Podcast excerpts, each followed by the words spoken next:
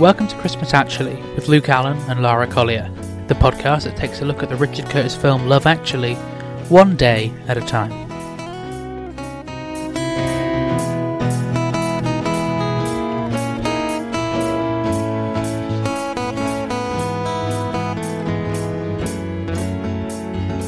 It's the 20th of November, actually, and I'm here, as always, with my co host Lara Collier Yellow. and with two guests today um, Eddie O'Keefe Hello. and Brian Lockhart. Howdy. I gotta say, Brian Lock Brian Lockhart is such a great Richard Curtis character name. Like, oh, It's nearly as good as Graham Curry. right. it's so well. Like Hugh Grant could be, oh, Brian Lockhart, nice to meet you. Like, oh yes, works so well. I couldn't be Eddie O'Keefe, wouldn't work. Like, he's just, oh, it has to be Irish and drunk, doesn't he? you know, I it's funny. I've always said if anybody was ever going to play me in a biopic, it would be Hugh Grant. How very modest of you. Was this before or after the scandals? oh, definitely after. yeah. Sometimes during, but we don't talk about that. It's fine. yeah. Um, so, yeah, uh, I don't think we said last episode that we're hoping with this show, each episode, to have two guests on who don't know each other because it's just a bit fun. You get to see whether they love or hate each other over the course of the episode. and I'm hoping it'll it'll make the the idea of having guests on a little more approachable to the audience to sort of avoid having those automatic like cliques or anything. Because say for example, I pick all of you people as like guests I've had on two minutes about time. Lara's never met any of you. We're constantly bantering and calling back to stuff, and then it's like, hold up, what's what's happening? So I'm hoping that having two guests that don't know each other cancels that out. Maybe. Yeah, that makes Uh, sense. It's a like- good idea, especially for this show. Sorry to cut you off, Eddie. See, there we go. We haven't Yeah. worked out our dynamic. Yeah. Um, so I guess we'll start with um, both of you in whatever order. What is your experience and memory of Love Actually? I'll let you go first, Brian. well, thanks. Um, Trying to improve Uh, our relations around it. well, uh, so so this movie, I've actually watched it for the first time last night. Um, that's my main history with it. Wow. I th- think it. I mean, I've definitely seen bits and pieces of it. I was definitely aware of it, um, but it's definitely like, oh, that romantic comedy that I didn't even realize took place during Christmas. I, I don't really, you know, I, I had no interest. Um, but I think thanks to Luke, I'm becoming a Richard Curtis fan, and I didn't know it. I, I probably actually always have been, and just never gave it a fair chance. But uh, after watching about time, I absolutely love that movie, um, and I very much enjoyed this movie. I wouldn't, I don't put it up there with the same level as About Time, as far as um, that that that was like poignant and and all that. This is fun. This is a nice fun movie. Um, yeah, but uh, it's the only thing I was aware of prior to to this um, me watching it was pretty much I think the most famous scene with uh, with um, well now I'm drawing a blank on his name, but the guy from Walking Dead where he's flipping the cards to Keira Knightley. Like that's everybody Oh. knows that one, I think. Yeah. And and but even I was acutely aware that somebody told me because I've seen that scene and every time it's like it's just on TV, that's the scene. Hmm. But uh, Our I- Prime I- Minister spoofed it last year for a political campaign, which is a bit weird. Um, Well, the prime minister's in this, so you know why not? and it, although uh, I, I do say it should have been Prime Minister Brian Lockhart. Should have been. Look, if Lockhart can be used for uh, the the teacher of the dark arts class, then you know he could definitely be a uh, you know Oh, uh, Hugh Grant. a prime should have- minister. Hugh Grant should have played Gilderoy Lockhart in Harry Potter. Oh, Nope. so good. Nope. He would Nope, be nope, no. nope, nope, nope, nope, nope. Don't ruin Harry Potter for me. No, don't do it. Just don't. I have got a, a brief Harry Potter note in my notes today. It's probably a Oh. really boring Harry Potter note, but it's a brief Harry Potter note. Well, how how can you not have how can you not have a Harry Potter uh, note considering you have the cast? Yeah. yeah, like so we- British actors, they've either been in Doctor Who or Harry Potter or Hmm. both. yeah. That's pretty much it. or the bill. Um, Or the Bill, yeah, or Doctors. Yeah. They tend to start in Doctors, move their way up to the bill, and then they end up in Doctor Who or Harry Potter and basically every other British film. Um, Yeah. take, for example, Simon Fisher Becker, who was on Two Minutes About Time, really nice guy. Um, and uh, he was in Harry Potter in 2001, and he was in Doctor Who in 2010. Amazing. And yeah, so I think that's just it's, it's a rite of passage for Hmm. British actors. Um, yeah, and Eddie, what was your memory slash first experience with Love Actually? So I have seen this film a couple of times before. This is definitely the kind of film that, in your first major relationship uh, in the mid two thousands, your girlfriend at the time goes, "Oh, you, we're going to watch Love Actually," and you go, "Oh, yay! This will be fun," and then you end up really enjoying it because, like, this film should be terrible. Like, yes, It has no right to be as good as it is well, that's it- with most Richard Curtis films. You watch it and you go, everything I hate about every other film is why I love this. there's like there's something weirdly charming and lovely about this film. Uh, it, there's there's like even though it's not good, it's it's so lovely and it is. I just this film is like it makes no sense because it shouldn't be good. And all of our friends have basically said, "I love this film, but I hate it, and I shouldn't." I just don't get it, and it's one of the most confusing films ever. It, not in the sense of the story. The story is quite straightforward. It's just you watch it and you go, "This is box," and then at the end you go, "Oh, that was so good." And it's like, oh, yes, it's like the opposite of Cats, where it's just like Mm. Cats is so bad, and at the end you're like, I have to watch it again. This is like this is so terrible, but it's my favorite Christmas film. Yeah, Love Actually is it's a nice film. There's a couple of moments I'm just like, oh, that's very 2003, but nothing was like enough to ruin the film. It just it was just kind of like, oh, that's of its time.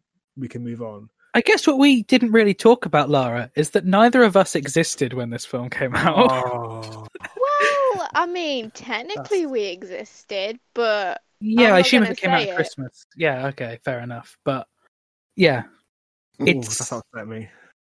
Um, so um, I've got a note that I forgot to mention last episode that I want to start this episode with, woo. which is that we open with Christmas is all around, obviously, and um, that was because Love is All Around was number one for 15 weeks after Four Weddings and a Funeral came out. So Mhm. Richard Curtis just thought it'd be really funny if he just made the audience listen to the song again. That is hilarious. Plus the the way the reoccurring joke about how it's actually a terrible song. oh, That is brilliant. Yeah, I, I, I always forget about Bill Nighy in this film, and even if it's a Richard Curtis film, I should expect him to be in it. But ah, he's so funny. Yeah, and in, in in terms to that song, those are the listeners who haven't listened last week or haven't watched our trailer. If they want to hear me, mine and Lara's cover of "Christmas Is All Around," that's in our trailer and in um, last episode. So there we go. it's a very very good cover. It was it was a fun school talent show last year. It was, wasn't it? Talent show. So- It was a concert. No, it wasn't talent show. Concert. I don't know why I said talent show. Where'd We've never done a talent show. We've We never to done a talent one. show. We tried to do one, but it didn't go as planned. But where, don't where on were- earth are you getting talent show? I don't know. Like, never mind. Cut that. Me, future me. Um, Yeah, it So- was a very very very good cover. I enjoyed it a lot, and it, ma- it got me really in the mood for this film as well. So, back so, guys, how's how's your Christmas season going? You all you feeling really Christmassy this Uh, twentieth of November? yep. sure. If I'm not dead by the time this is released, then definitely. uh, but my partner's birthday is December 28th. Um, so Christmas time for me is I'm already in the midst of buying presents during at time of recording in September. So because otherwise, Spoiled the illusion. yeah, other, other, other, otherwise I'm buying presents for both Christmas and birthday a week before Christmas. And I'm panicking and I'm poor. So I've got to start buying presents now and hiding them for like three, four months. Hmm. I feel bad for anyone's birthday that's in de- December. Like, poor you. yeah. Mm. Well, Mm. my uncle was December 28th, actually. Ooh. And it was the same thing. It was like people were like, oh, this is your birthday and Christmas Oh, present. Yeah. She hates it. And so last year I was like, "Oh, propose to you on your birthday. That'll be a nice surprise." And hell of a Christmas. And then this year, I'm like, what do I do now? I can't propose again. So I've d- dug myself a hole. So Hmm, it's going to be think- here's a nice scarf. it's, it's the thing. oh, but you always love scarves. Yeah. but um, there's a there- there- there's two main months in my family really for birthdays. December for my mum and my sister. Um, my sister's at the start of December. My mum's at the middle of December, and then March. March first is mine and my dad's birthday. So Oh. we've just got the two.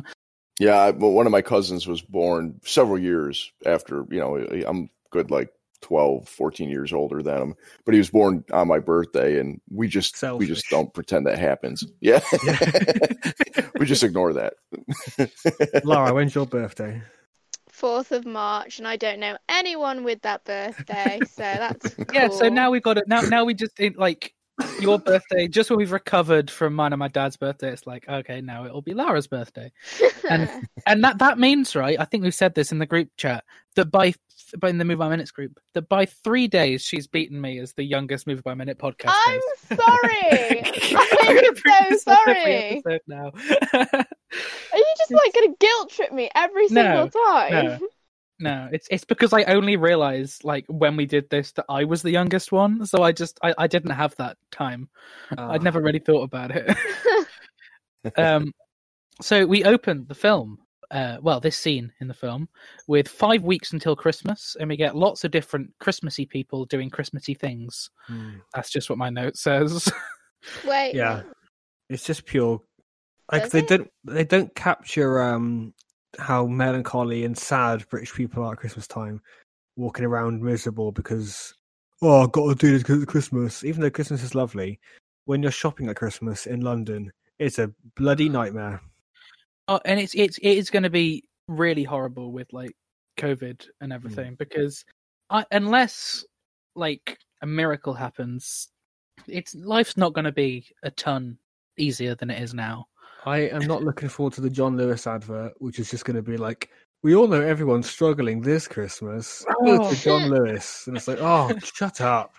Yeah, the, what the thing that every ad has been saying everywhere. Yeah, And, like we all know during this hard time But yeah yeah. We're in it together. Oh, We're all in this together. Sorry, I had to. that was our other school show I know. Also um shout out to at some point i'm on Zac Efron. called the high the high school musical minute thing um i don't know what it is it wildcats minute or something i don't know i'm recording that next week that'll be fun i guess i guessed on the stick to the status quo moment uh which is because that was the only scene I was in in the school show as a character where I I'm was. sorry, but why do I still remember the dance to stick to the status I know. I remember it better now than I did on stage. On stage, it was kind of like I'm going to watch everyone, and now if I hear the song, I just get up. No, no, no, no. Same. I just I love the dance. I can't help it. I just But I, it. but it, it, it, it starts with me. My part starts with me coming down the stairs. Listen, well, I'm ready to tell about a need that I cannot deny. But there's no explanation for this awesome sensation. But I'm ready to let it fly. That, that was that was my, my part. That was pretty Speak much it.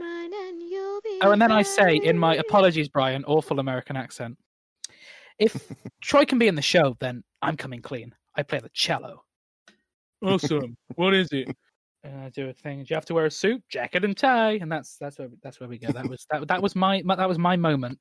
And I've been really trying to find. I know that a friend of mine filmed it, and now I can't find that video anywhere, and that's kind of annoying because I wanted to play it on the podcast. But Love Actually, that's what this show's about. Yeah. I did not think I'd be singing High School Musical on a Love Actually podcast. Yeah, well, both things are it. incredible. I have to balance it out by singing Christmas is All Around You when I'm on the High School Musical podcast. And I don't know if that'll be out yet. I don't know what their schedule is, but it's five weeks till Christmas, and we see a Christmas tree. People walking out. I'm very lucky. I think that my um my college is right by a high street, so I think when it gets to Christmas Hmm. shopping, I can just go a bit at a time after college, um, which is it's nice. It's and it's not too busy at the times I'm there, so it's it's good. Except students, I swear there's no one else there now. Like everyone I see has got a student lanyard, and it's like there were there were there are other people here, aren't there? Like I think it's just student takeover at like times between periods. I don't know. Sorry, for some reason my uh, video of the minute has just closed itself. So I was going to load that up again. Good. It's all going well. Um, yeah, this is what happens when we just record early in the morning. Well, late in the morning, I guess, but It's Well, almost early- midday. What are you on about? but not for Brian. I was Well, early yeah. for some of us. if my voice doesn't give it away. You're, you're, you're a trooper, Brian. We're all very proud of you. well, I appreciate that. Yeah, I was. Just, I'd like to say this is my like deep manly voice, but it's just I just woke up voice. It's five weeks until Christmas. There's people doing Christmassy things. I don't think we need to say anything more than that. I didn't. I normally do like a breakdown of everything, and I just literally wrote Christmassy people doing Christmassy things. Hmm. Um, we get the ch- we're shot outside the house, and because last episode there were so many names that were credited that I was like, who did that person play? What have they been in? I I researched this morning. So Oh, we get the credit for Andrew Lincoln, who I think we all know plays Mark, and he's from The Walking Dead and Teachers. Chiwetel. Ejiofor plays Peter, who was in 12 Years a Slave and The Martian. Gregor Fisher, who plays Manager Joe, who was in There She Goes, 1984, and Merchant of Venice. And I've left someone's name with no notes. You idiot! I just got to the last one and I was like, "What- what's she doing? Oh, wow. well, that's so strong. uh, That's good. It's going well, lads. Let's have a look. Yeah. Come on, a Luke. I thought you were more professional than that. She played Lisa Yeah, Addison in Resident Evil. She uh, was M- M- Maya in Love Actually, as we all aware, and she was Liesel's mother in The Book Thief. Thank you. Don't know what that is, but I'm just, I'm just. Oh, she was in a relationship with Daniel Craig until 2004. That's, uh, Fun. that's- yeah, that's sad. She's got discography. She did albums. What? She's crazy. And we didn't know what she'd done. I know. She did She's a lot done of it all. a lot of German stuff, including uh, Scherenschneiden as Laura, All right. uh, Das Pubertier. There you go. Doctor Hope. Not heard of that. We're now in the house of Colin Firth playing Jamie and Kataya, I think is his wife. Um or girlfriend. I'm not do we know do we find out if it's wife She's or It she- I don't says think she's wearing Jamie's a girlfriend. Well, eh, on IMDb it says Jamie's girlfriend. Hmm. That doesn't. But I've I've caught IMDb not being accurate in the past for Well- for some stuff that I've I've done. I'm looking at the scene now. None of them are wearing wedding rings, so I'm Ah. assuming they're just together. I assumed it, watching the movie that that was husband wife. Me too. Yeah, I think if if if not, it's still a long term living together multiple years. if Relationship. they've been together a week, Yeah. he's very clingy. exactly. I love you. I love you. I was like, I s- okay, let's split the away. difference in their their common law married. Yeah. um, so Jamie's girlfriend is played by Sienna Guillory, um, and this scene was shot later um, than the rest of the film, so we could find out more about Jamie. Uh, he says, "I'm so late." She says, "Just round the corner, you'll make it." Are you sure you don't mind me going without you? No, really. I'm feeling so rotten. He says, "I love you. I know. I love you Right, even when you're sick." I Han hadn't even noticed the "I know." That's awful. Yeah. It's proper Star Wars stuff, isn't it? Like yeah, Han- she's the Han Solo. um, he says, "I love you even when you're sick and look disgusting." And she me. says, That's me. Uh, now go Yeah. and you'll actually miss it. Have we got any comments on this, or I can go straight to the the rest, the next load of credits? All well, I, I will say say- on that is, how dare you do that to Colin Firth? Is Well- he is he an attractive man? I'm, I'm asking this as he a yeah. I'm asking this as a, a straight white man in his late twenties. I've never seen Colin Firth as not ugly, but I've never seen him as like the handsome British man. Hmm. Well, we had this we had this discussion on Two Minutes About Time about Domhnall Gleeson. Hmm. I can see why. Would you I say mean, he is like, like again? I'm for Colin? yeah. I don't know. She's not seen About Time. yeah, but I know who Domhnall Gleeson is, and Yeah, of course, Harry Potter. yeah. Yeah. I saw him in Harry Potter, but obviously he had that makeup to look like he had scars and stuff. And he's all right. I mean, he's not Taron Egerton, but I mean, he's all right. What about Colin Firth? okay, um, I love him so, so very much because the first thing I saw him in was Mamma Mia. I don't care what anyone Oh, says. I think he's a- sexy in that. Okay, Um, Mamma Mia but is a other great than that, It's a good Um, film. Yeah. Yeah. yeah. And then other than that, I've seen him in Kingsman. And I Oh, love yes. him in that suit. Don't Yeah. even. I love it. Kingsman's a great film. It's so like an, it's an easy, fun watch. You don't like Mm. you turn your brain off. You just have a good laugh. So is Mamma Mia. Mamma, Mamma Mia is like this is silly and it's fun, and that's what the film's supposed to be. And it's just like Yeah. great. Until right, I love the second film. Richard Curtis wrote the story for the second film, which is great. I love the second film, but Cher really? I love Thank Cher. How on you. earth can you bring I- a professional singer on who does a worse job than Pierce Brosnan? Oh no, I love Cher. I love Cher so much. Oh, I don't. But also the appeal was these people who don't normally sing singing, and then they're like, "Hey, we got Cher," and she's pretty much nothing to the plot whatsoever. she's great though. Oh, Cher. Also, can I just point out, right? I, I don't know if this is like my head being a head or something, but in the first film, I swear Donna is in like Meryl Streep. She's she's lying down on the bed and then she'll go, "Someone up there has got it in for me. I bet it's my mother." I thought she was dead. Why is she alive? That's definitely what the assumption is. In the but once again, those things haven't bothered me so much in the sense of as we said, like it's not the film you take seriously. In the same way that she meets the three men in a different order in the in Mamma Mia, here we go again, to how it's said in the start Mamma Mia. Yeah, And and you've got that shot where she meets when she sees them all in the first film and they've like de-aged them and given them long hair or whatever, and they don't look anything like their young account. yeah, that- I've never- exactly. That's never bothered me because I'm kind of like, eh, it's fun. I reckon Cher was just upstairs, and that's what she meant. she, she's there the whole time. Oh, no, she's just in the helicopter, like Yeah. always. just waiting Well- to come down. Like, oh please. Yeah, the only reason she didn't come to the graduation at the Stop Mamma Mia, here we go again, is because she, she couldn't find a place to park the helicopter. That's why her voice goes like, "Do you believe?" We're like we're just shouting into a washing machine and it echoes. That's why. but also, like Meryl Streep and Cher are like a couple of years in different age. Yeah. Like they apparently, I'm pretty sure they've played sisters. Like it's oh, you know, they, they do that in Hollywood a lot. Um, I uh, love that film. w- w- Sean Connery and and uh, Harrison Ford were only like twelve years apart in age, but uh, Sean Connery played Harrison Ford's dad in Indiana Jones, so it, but that worked. That's the difference. it did work. It totally did work. any any excuse to tell my favorite Sean Connery joke, which is, do you Yes, do you want do. do you want to hear my impression of Sean Connery's dog? Yes. Whoosh. Oh, Such a good joke.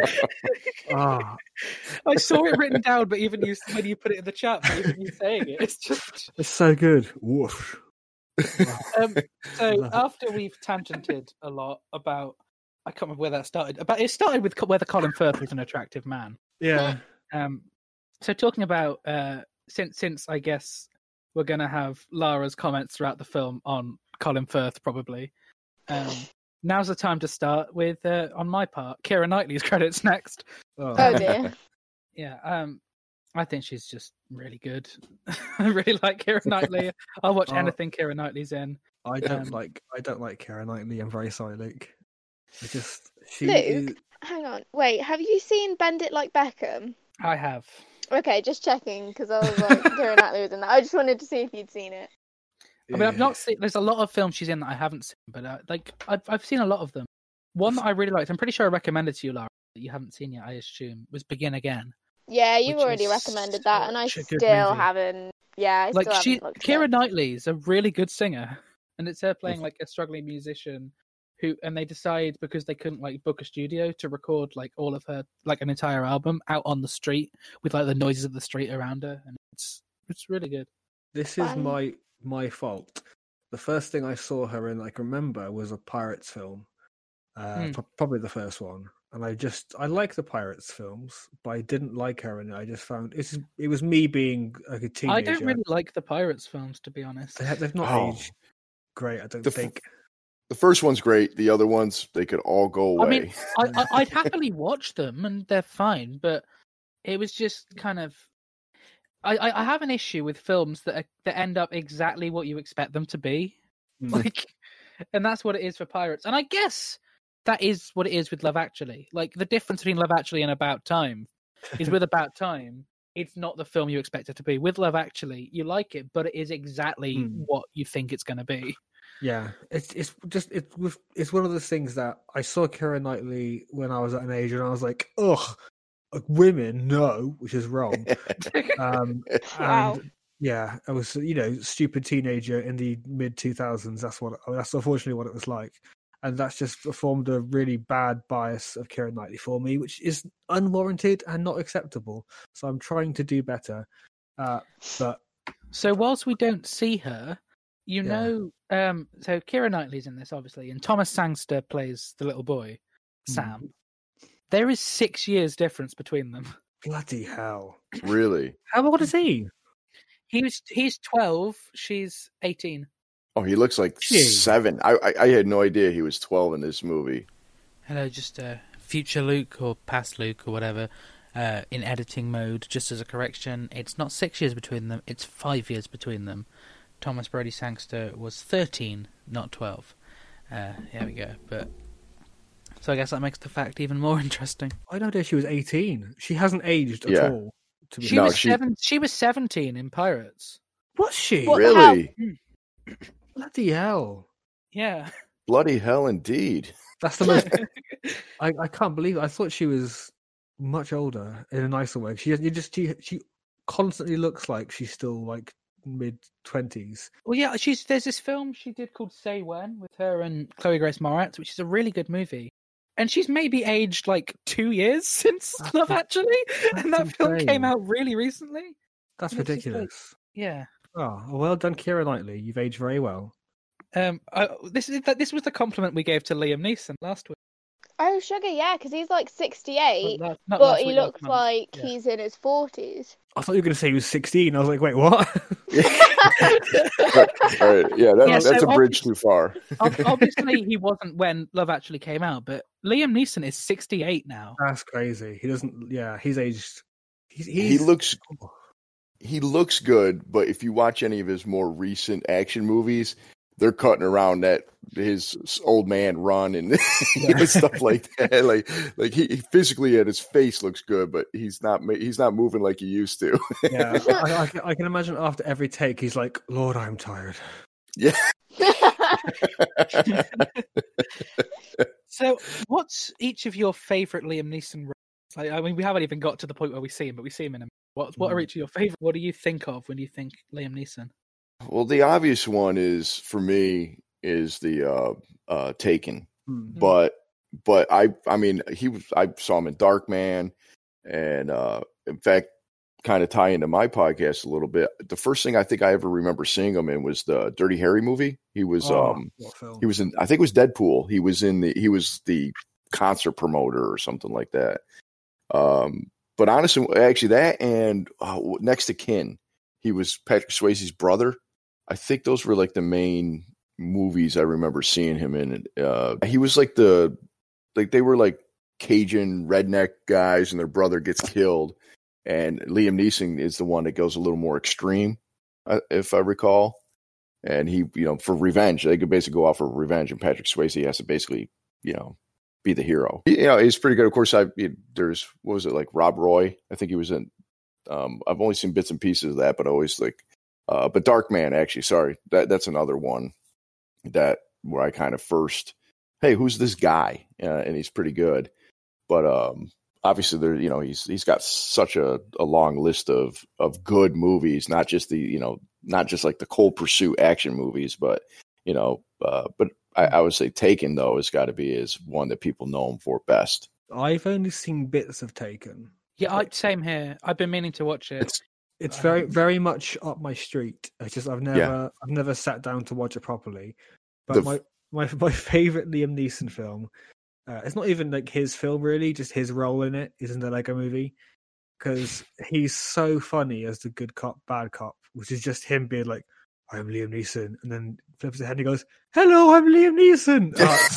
Oh, so funny. I haven't seen the Lego Movie in so long, but I remember Oh. loving it. It's so I've- funny. Like I, I, forgot like, about that, and that's genius. The fact that it's just him Yeah. doing like a high pitched It's voice. so It's fu- good. it makes me laugh every single time. Just him yeah, going, 'cause the age the age I was when the Lego Movie came out. I think it was possibly like just around the point where that would be the sort of film that I would be watching, and then ma- like as as a child, like just when just before I became too old for that sort of stuff.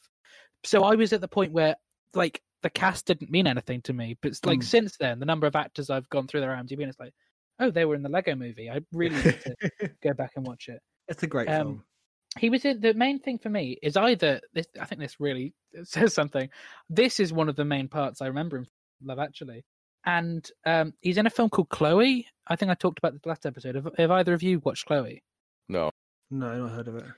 Well, you know, I, I totally forgot. Like as you were talking, I was just, I was trying to find this parody thing that he did, which is quite hilarious. But I totally forgot that he was Qui Gon. Like that's my go to for him. He's in Star Wars. oh, and yeah. um have either of you watched um life's too short the ricky gervais show uh, yes, I It's- have.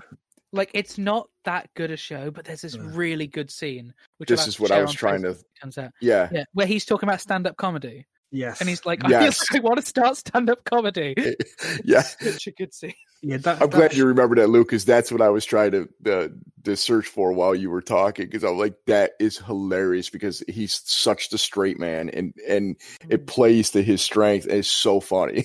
Yeah, that that that show was so hit and miss, but when it hit, it was like, oh, this is genius, more of this, and then it just was like, also, Warwick Davis is small. Like, yeah, I, it was "Oh, it was yeah." strange. Um, the, I really liked the I really liked the finale where they had Shaun Williamson. Oh, who were the other two? Um, oh, it slipped off my Keith Chegwin and is it Les Dennis and the three of them and Warwick Davis doing like a sort of like B list celebrity tour in pubs. Yeah, That was really funny. Um, but yeah, there was some good stuff in there.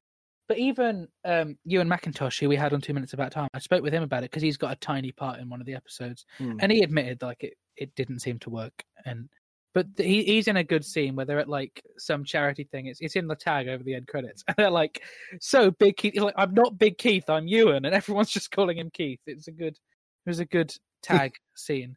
Um, and which I don't think I even paid attention to. But then when I was going through Ewen's IMDb, I was like, ah, he's in that. And also, if you go through Ewen's IMDb, you'll now find two minutes about time. All listeners should listen to that. There you go, yes. that was yeah. Um, at, at the time of recording, Brian, your episode is uh, your first episode with us is two weeks from Monday, I think. nice. Two weeks from this Monday, or it might be a week on Monday. I'm not sure. It might be a week on Monday. Time travel's hard. Eddie, you're like a couple of weeks after that. Mine will probably be at the same time as this podcast is released. Uh, no, this is just. Um, I think we start this show like a few days after um, About Time finishes, which is brilliant. but yeah, so um, we get the credits for Keira Knightley, who was in Pirates of the Caribbean, Atonement, and Pride and Prejudice, among other things. Kris Marshall, who was Colin. I love him. I love him. I love him. Sorry, I had to. I had to. no, I had Kris to. Marshall's great. Um, I I really like him from My Family. That's what I know him from. I like him from Death in Paradise.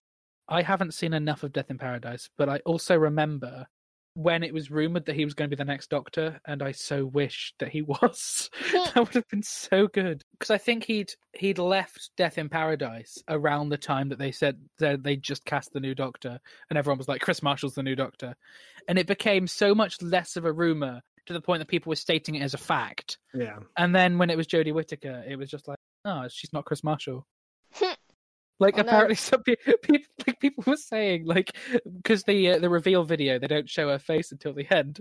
Like someone was saying, "Oh, Kris Marshall's got very feminine hands," which is.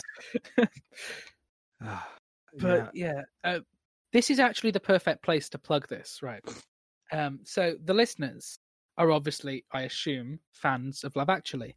So a couple of years ago, we were uh, raising money for a charity I'm involved in, uh, Rock, which we're doing a community to community center, and I contacted loads of people asking for signed pictures. Kris Marshall's agent was like, "We've got a signed copy of the Love Actually script, and that's just awesome." And then we had a couple of different issues with the with um with the charity or whatever, where it was changing from charity to CIC and all this other stuff, which is like just complex. Hmm. So now here I am hosting a Love Actually podcast with the opportunity to say, get in touch with me if you'd like to bid our shooting script for Love Actually signed by Kris Marshall. Oh wow, that's very cool. Have, uh, did any of you watch the sitcom My Family? Nope. I No. saw the first couple of seasons when it first aired, and then just kind of fell out of it. It was all right. I really liked the whole run. It's all on iPlayer now. But yeah, so we talked about Kris Marshall, um, Lucia Moniz, or something like. I don't want to like. Apologies if that's not how to pronounce it. Um, he plays Aurelia. She Fun. was in a film called Thirty Minutes, and Uma Vida e Esperga or Espera. Um, I don't know if that's how it sound. It sounded like I don't know. It it's she's in a lot of I I I assume Portuguese films as her character's Portuguese, but casting's weird, especially in the early 2000s. So I'm not Hmm. gonna Yeah. Assume that she is Portuguese. like- She's a Portuguese Fair. singer. So the assumption is that maybe Ooh. the film. She represented Portugal in the Eurovision Song Contest 1996. That's interesting. There we go. She's been in yeah a lot of Portuguese stuff, including one called The Right Juice. There we go. All right. So then we get the credit uh, under her for Martin Freeman, who Ah, was uh, never- who plays John, and he was in The Hobbit, The Office, and Sherlock, and Nativity. And Yeah, he I only in- know him from Nativity. He was also in Ali G in the House. It's a Yes, he was. So Oh, he was good in Ali G in the House. I don't know why. Like, I I watched it. Like, I've seen it a couple of times, but I rewatched it like a couple of months ago, and expected just to like hate it. Mm, And I really enjoyed it. I gave it like I gave it like four and a half out of five. It was another one of those where I said like this film's really bad, but also Yeah. it was so fun. that film is proper nostalgic for me. That is how every kid in primary school was like, "This is cool. I'm going to talk like this," and then was, Oh. quick, was quickly like, "Oh no, this is horrible. We can't talk like this." So yeah, I mean, that- obviously, it's still only like recent years that I started watching, like the past couple of years or so. So I don't have the nostalgia with it, but Mm, yeah. um yeah I, I like a lot of Sacha Baron Cohen's stuff. His scripted stuff's never as good, but it's and he- he's good in Les Mis, obviously. um, he's good in um, what's that one with the barbers? Sweeney Todd. That's the one. Yeah, he's, good Oh, he's so Todd. good in that as well. Yeah, I really enjoyed it. Like because he's spoilers to anyone who hasn't seen Sweeney Todd. Because he's such like a well-known actor, the fact that he dies so early on was Hmm. like a really, a really like nice shock. Yeah, it was good. The other weird thing is the fact that Anthony Head's in it with like one line, Oh, and apparently yeah. he was he was going to be in it more, and they just cut him out. Oh, just Um, like a haircut. But he, but the thing is, Anthony Head is genuinely like an amazing singer. Mm. Like he's just yeah. So it's a shame he was cut out because I'd love to see Anthony Head in a musical that isn't the Buffy musical. ep- But that was good as well. I've got, I've got a good Martin Freeman joke if anyone wants to hear it. Okay. Uh, yeah. Let me just find it. I want to make sure I do it correctly. I realize we never got you guys to properly say what you do, Eddie. Obviously, you're a comedian. This is what, what we're getting at here. Uh, when Bilbo Bilbo Baggins dies, does everyone else in the village read about it in the obituaries? That's my input for Martin And Freeman. actually, Eddie, before we forget, you were talking about an Alan Rickman impression. Ah, okay. Wait, so, what now? What now? So I, I was going to get to this when we got to Liam Neeson. 'cause I also I also found out I do a Liam Neeson impression, which I've already done very briefly. But when you when I do impressions, when a lot of people do impressions, they have like a buzzword or a buzz sentence they have to say to get into it. With Liam Neeson, it is just okay, Liam Neeson. It's very simple. With Alan Rickman, it's I, I- can't I can't just go into Alan Rickman. It doesn't work. I have to think in my head or say very quiet to myself, Ronald Weasley, and now I can talk like Alan Rickman, and all I have to say is, I love you. I've bought you a very nice necklace, and 10 points to Gryffindor. So that's, I think you mean 10 points from Gryffindor. that's exactly what I meant. Like, I couldn't go back on it. You know, I, I, I, I never make mistakes. So, yeah, that's Alan Rickman for everyone. and, and, uh, so you see, what happened here is Alan Rickman walked into the studio and then just walked left. He did, yeah. Uh, Liam Neeson's been in, in and out as well. Yeah. That was a very brief cameo. That was that, that was shorter than his cameo in Ted. That's that's my favorite role that he did, but I don't even care. And- and- In fact, oh, sorry. so another very easy one is just Kermit the Frog, because all you, ha- all you have all you have to do is say Kermit the Frog, Kermit the Frog, and then I can go into Kermit in many different ways. And obviously, there's a a couple of different Kermits. There's the Jim Henson Kermit, who is a bit more a bit lower pitched, you know, a bit more blunt, and there's the more modern Kermit, who's uh, got a bit more character to him. And then you get someone doing a Kermit the Frog impression. Yeah, it's, I- I don't there's know three different so- Kermits. how I'd forgotten with Liam Neeson. My He favorite, like, yeah, he's just really sort of versatile actor. Um, one of one of my favorite TV shows, Rev, which is recommended to me by Ewen MacIntosh. Once again, have any of you watched Rev? Or is It's on my list, but I heard, I've heard it's very, very good. Never heard of it.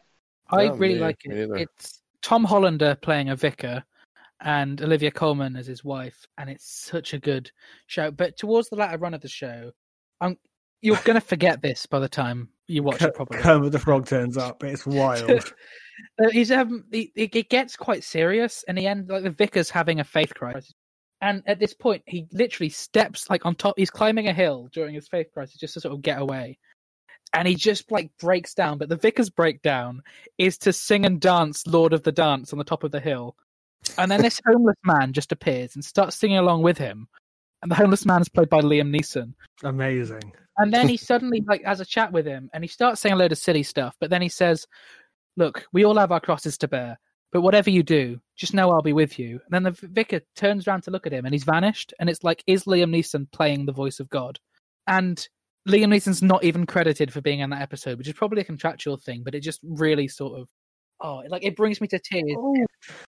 But I mean the, the the good thing the good thing about that is he's Aslan in Narnia. Oh, he True. is. And oh, Aslan right. is based on God because Narnia Yeah. is a retelling of the Bible. I've got a fun Aslan fact for you. Yeah, what's So- your fun Aslan? There's two different cuts of a line Liam Neeson said as Aslan um, in the American and the European version. I don't know why, but in the European version, I think it is. No, in the American version, Liam Neeson just goes, "Ride me," but in the English one or the other other version, he goes, "Ride me," and it's like, okay, and I don't know why there's a different version, but there is. It's really strange. He isn't f- he- he- as in okay i'm not going into it. Uh, also uh you've also reminded me that i think seth macfarlane did do kermit the frog as liam neeson once uh for a very specific line or, or very specific um line of text in taken which i will if you're ha- happy for me to do i'll read for you Yes, of course, please do. okay "Oh, i don't know who you are i don't know what you want if you're looking for ransom, I can tell you, I don't have any money, but what I do have are a very particular set of skills. Skills I have acquired over a very long career. Skills that make me a nightmare for people like you. if you let my daughter go now, that'll be the end of it. I will not look for you. I will not pursue you. But if you don't, I will look for you. I will find you. And I will kill you.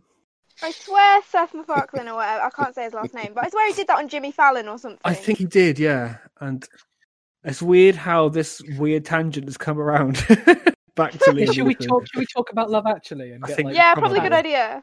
This was on the. Where did? Why did this come from? Martin Freeman. I have no idea. Okay, so welcome, welcome to podcasting, Lara. okay. yeah, this is like the number of Now, tangents. this is we've had in- podcasts. like um because i'm pretty sure when i was on sitcand you cut a lot out because we were talking for like three hours or Yeah, the, the actual recording for the episode was three and a half hours, and we got it down to I think under two hours in the final edit. It was a, it was an episode. there were a lot of stuff on that cutting room floor Oh, but yeah. yeah. good episode. I, I i really i really enjoy it like I, honestly right sitcand has been one of the main things i've been listening to to and from college because i've got like a Mhm. 45 minute bus journey Thank every you. day so Dead. It's been a good thing for to listen to anyway so we then uh, have the rest of the rest of their exchange where Jamie comes back in and says, "Right, did I mention I love you?" And she says, "Yes, you did. Get out, loser." Um, and yeah, it's weird. Like upon rewatch, like first time round, it does seem like they've just got that sort of nice relationship banter. Mm. But when you know that she's like having an affair, Mm. you can you can sense that, can't you? I'd for- Yeah. I'd forgotten she hadn't. She's having an affair, and then when it I happened, reminded was- you. when it happened. he's- I forgot when I watched it, and then I forgot immediately afterwards. I was like, "Wait, hang on," because I'm an idiot. But I re- it it really got to me when this time. I remember, I remember being like, "Oh, that's really shocking." Oh yeah, because that happened. Then my then my COVID test came, so I spent like an hour doing that, and then I forgot, and I was like, "Oh, hang on." But um, yeah, it, I, I feel really bad for Colin Firth here because he's he looks so happy and really like, "Oh, this is really lovely." And then on a on a rewatch, even just looking at this minute again, I'm just like, "Oh, you horrible woman! How dare you break his heart?" Hmm. Yeah, I know. Like I, I'm feeling this, like in the fact that she's rushing him through, the fact that he says "I love you" and she says "I know." Like it's just Yeah. oh. And I was, oh, I'm so she- I'm so sick. I can't go to the wedding. And it's like, oh, you can. Oh, it's, oh, horrible. Yeah, because she she's like the sexiest sick person that you would ever see. Yeah. And so so did she, did she like rub her nose to make it look because it does look red. It you know, and she's got the tissues, but she's all laying posing like she's like, oh look at me, Yeah. and it was, so it's like so so was she faking it? Was it was this like the equivalent of sticking your thermometer like next to your lamp so it's warm before when your mom comes in to check you before school? Or uh, you know, or was she legitimately sick but also cheating? That's what I wondered. Hmm. Like it, it was, it was strange. Um, and actually, your comment, Eddie, about the thing that he's late for being the wedding, which never explicitly said, is that how you read it then? That he's Uh, on the on the second, uh, it, it- it kind of like hit me afterwards. Um, I can't remember when it was now. I might have been looking at my story on Instagram again. Um, but yeah, it hit me after. Oh, he's he must be going to the wedding. I think we see him at the wedding later on. But on on my I- re- rewatch yesterday, I just I had no idea where he was going. But yeah, I've I've I've cut it differently for the podcast, as you probably noticed that we haven't got the wedding for today. But I can't remember why. I think there was some sort of continuity thing that I'd figured out. I can't. yeah, It's it's really confusing because obviously this film was not meant to be cut up in this way. That like to try and figure out what takes place on what day, and also I know that the film was re-edited just before release because it flopped when it first was shown, so they completely shuffled stuff around. So I know that it's not going to flow this well, but this Well- seemed the best way to do it. I like it like that though. It's it's um it's nice to have like a, a, you have to watch it a couple of times to be like, okay, now I know where the story's going, and then that's how you get sucked into it. I think. To be Yeah, I like I like how well everyone's story connects to one other story or a couple of them. Like Yeah, the fact that Emma Thompson's a good friend of Liam Neeson, yeah, but also her brother's the prime minister, and it's just yeah. It's nice. Hmm. and it's a side of like the prime minister that I don't think you ever think about. It's just like their family who've just got like home life, but Hmm. also they're related to the prime minister. Yeah, um, so we then get the credits for Rodrigo San uh, Santoro, who plays Carl. He was in 300 and Ben Hur. We get the credit for Thomas Sangster, who's now often known as Thomas Brodie Sangster. Um, he plays Sam, uh, and he was in The Maze Runner and Phineas and Ferb, oh, as well as Doctor Who, I believe. Thomas Um, is Thomas is so good in this film. He, he's one of the best child actors I've seen in a very long time. Mm. Yeah, he has a brief uh, a brief cameo in The Force Awakens also. Hmm. Blink and you miss him, and he he's he's an imperial uh, uh imperial, but uh, he's a first order officer. I didn't know that. And also, he's one of those child actors who just like we've talked about people not aging. Hmm. It seemed he was one of those actors that I swear it took ages for him to age. He is like- still sticks. it's, it's actually quite worrying. Well, they did the Love Actually reunion thing. Lara, did you manage to see it after I sent it to you? of The Nope, uh, Red not Nose yet. Day, actually, and he's got a beard. It's weird. Doesn't seem. No. Like Oh. Yeah, he looks exactly. He looks exactly the same. I just googled him. Wow. But to those of you who haven't seen Yeah. Red Nose Day, actually, like it was just a thing they did for comic relief. It, it's it's very much repeating the beats of the film, but the actors are older. But for a comic relief charity He's thing, thirty. it's really fun. He's thirty. Yeah. Can't he be Flipping my age? I'm single. He is 30 and he looks exactly the same. That is terrifying. Um, so yeah, and then we got Rowan Atkinson, who I feel like I didn't need to say what he's been in. We know Rowan Atkinson. Mr. Uh, he Bean! He plays Rufus, um, the jewelry salesman, and he's in Mr. Bean, Blackadder, He's Zazu! in a Funeral, Lion He King, Ozzy. and I think my favorite of his role is Keeping Mum. Such a good movie. But I've I'm seen assuming it's another one of those where neither of you have seen it. An- I've heard of it, never seen it. Maggie Smith plays a serial killer. Oh, I'm oh, watching fun! that. I am watching that. It's um, it's like this small. It's actually filmed in the same place as About Time is filmed. Like it's the same church, and uh, same Rowan- same universe. Rowan Atkinson's the, a vicar at this church, and then Oh, they hire this nanny to look after their kids. Rowan Atkinson's like the main serious role in it for some reason, even though it's a comedy. Mm. Maggie Smith like comes to look after their kids, but what they don't know is a that she's the mother of um, uh, Kristin Scott Thomas, who's like the Rowan Atkinson's wife in the film, and b that she's in prison for being a serial killer. And like it's Oh, almost like a. Nanny McPhee, not Nanny McPhee, like a Mary Mary Poppins kind of thing, where she starts solving Oh, all of their Nanny problems. McPhee was the serial killer. But what you but what you don't know is that in solving all of the kids' problems, she's just killing the people that causes them. So like one of the boys is getting bullied at school, so she she like cuts off the brakes on the bullies' bikes. just, just it's so funny. And then she, she's burying them all in the in the in the lake at the back of the house. It's such a good movie. I Luke, would- I'm kind of scared of how you are laughing so much at a murder. One of the funniest films I've ever seen. I It- would it's one of my love. Favourites. I would love a dark-sided Mary Poppins where she's just like slowly stroking someone's head who's like being, being poisoned. Like, Spoonful of sugar. And it's like, oh, so But good. um, I think on top of that, like um, I kind of forgot to say that Kristin Scott Thomas in the film is having an affair with Patrick Swayze. okay, of course he is. So my next note is that as we see Liam Neeson, we get the credit for casting by Mary Selway, uh, CDG, which I assume is Casting Directors Guild. Um, and Mary Yes. Selway was the casting director for Aliens and Superman. Mhm. And Fiona Weir, who, get this, was the casting director for the Harry Potter films Ooh, and Lovely. About Time. that's crazy. Well, We've come full circle, lads. That, that, that, that, that was the note that I was that I was building up to. oh, my. Harry Potter note. We got there. it, it's boring, but it's uh yeah, we've we've got a lot more of this. But this is I was up early this morning researching every person who's credited and what they've done because I'm like I think they deserve this. Like, and we're, we're not. I'm don't worry, we're not going to do this for the end credit.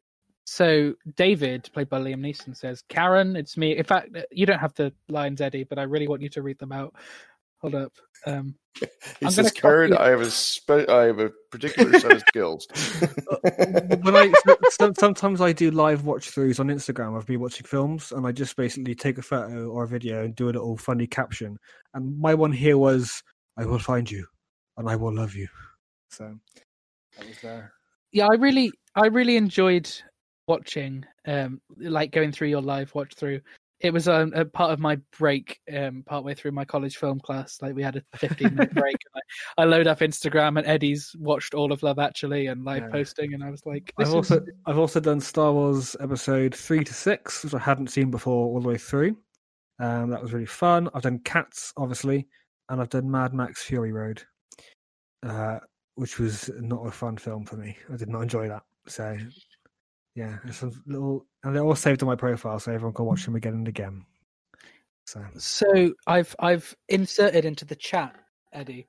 I'll I'll I'll I'll play Karen. okay, Could you be Liam Neeson as Daniel for uh. Luke, you're such a Karen. I'm just. oh dear. Uh, can I speak to the Richard Curtis, please? Um, let me just get into Liam Neeson. Karen, it's me again. I'm sorry. Ah, I literally don't have anybody else to talk to. Absolutely. Horrid moment though. Can I call you back? Ah, of course. Doesn't mean I'm not terribly concerned that your wife just died. Understood. Uh, bugger off. Call me later. I like this the, the cross of stories, and it's nice that we get it right Mm. here. Um, so over that exchange, we have the credit for music supervisor, which is Nick Angel, and uh, of course, that name might seem familiar to some people for a variety of reasons. To either of you, is that familiar? No. No. Although it sounds like the uh, one of the mentalist type guys. It was like uh, he had a show on A and E where he did like tricks and stuff. Ooh, yes. Well, if any of you have seen Hot Fuzz, that's the name of Simon Pegg's Oh, character. Oh, okay. I didn't. I didn't remember that. And that is to pay homage to music supervisor Nick Angel, who does stuff for working title films. Wow, that's nice. Angle. Nick Angel is a good action movie Oh, it name, really though. is. So But also, like, I feel like that's that's the most interesting of my credits facts. Because like every time I've read Nick Angel in the credits, I thought that's like Hot Fuzz, and then at one point I googled it and it was like, ah, that makes sense. Because Nick Angel was the music supervisor for Hot Fuzz, so it was like that's not a coincidence. There's no, no. Could you say in your because also you're American? Could you say in your best movie person voice, Nick Angel? Nick Angel. Oh, oh so okay, yeah. good. I don't know what that was about, but all right. That's, that's great. It's, it's such it's such a great action hero name, Nick Yeah. Angel. Oh, Nick Angel in the music supervisor. oh, it's wonderful. Then Liam Neeson's like the the put upon boss. Oh, you know, Superman. I'd really- I just had this weird idea. I'd love an action movie where you're just waiting for the action part to start and it never happens. You're just like focused just on like the like you know like in Lethal Weapon at the start, like excluding the very opening scene where you just see a bit of like Murtaugh and Riggs' lives or whatever, where it's just that for two hours and then the credits roll. it could definitely happen. I might write that one down. Um, Nick yeah, like the Angel. whole movie is just a scene of Cobra when Stallone goes back to his apartment and all he has is like pizza and he's using scissors to cut it and like he's just cleaning his gun and watching TV, but he's like Oh. not actually doing anything. I, I, him using the scissors is such a perfect like I can't like, the pizza cutter's over there. I can't. It's I was gonna use scissors. It's gonna, it's gonna be easier. It's fine. We're all gonna get along fine. Um, so Richard Curtis said that it was really odd speaking on the phone to Liam Neeson upon casting him. Um, and then we've got music by Craig. No, yeah, that that's in a moment. Um, I think maybe not. So we've got uh, so uh, Karen says to her daughter Daisy, "So what's this big news? We've been given our parts in the nativity play, and I'm the lobster. The lobster, yeah, in the nativity play, yeah, first lobster. Well, there was more than one lobster present at the birth of Jesus. Duh." I really like this exchange because So I have I, I've actually got a note to say school nativity plays. What? Who did you all play? I wasn't allowed. wow. I I did a neighborhood nativity scene one time and I was uh I was Joseph. Ah, Well, Wow. um, starring Lead role. Yeah, yeah. Well, except for Jesus. For Nick Wore Angel, bathrobe and everything. Yeah. um, I think in nursery I was Angel Gabriel, but then when I got into primary school, because I didn't want to like do much acting, and we had most of the time, um, I'd just be one of like one of the main singers. That's what I did in primary school. That was great. So Weird. I've remembered quite well that um I can't remember like the first part of primary school, so like infant school part. But when it got to junior school, um I was um in I at first was just a member of the choir.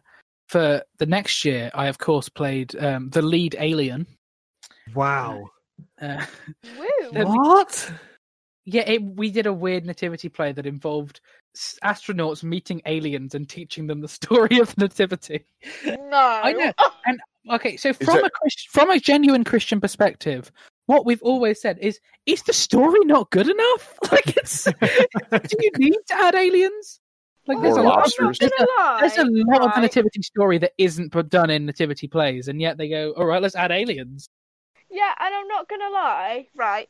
Aren't aliens a bit of a slap in the face of people who follow that religion? Like, no offense, Luke, but it's a bit of a slap in the face, isn't it? It is a bit, yeah. It's it's like, hey, here's you know the story of what we believe, and they're basically going about as true as aliens.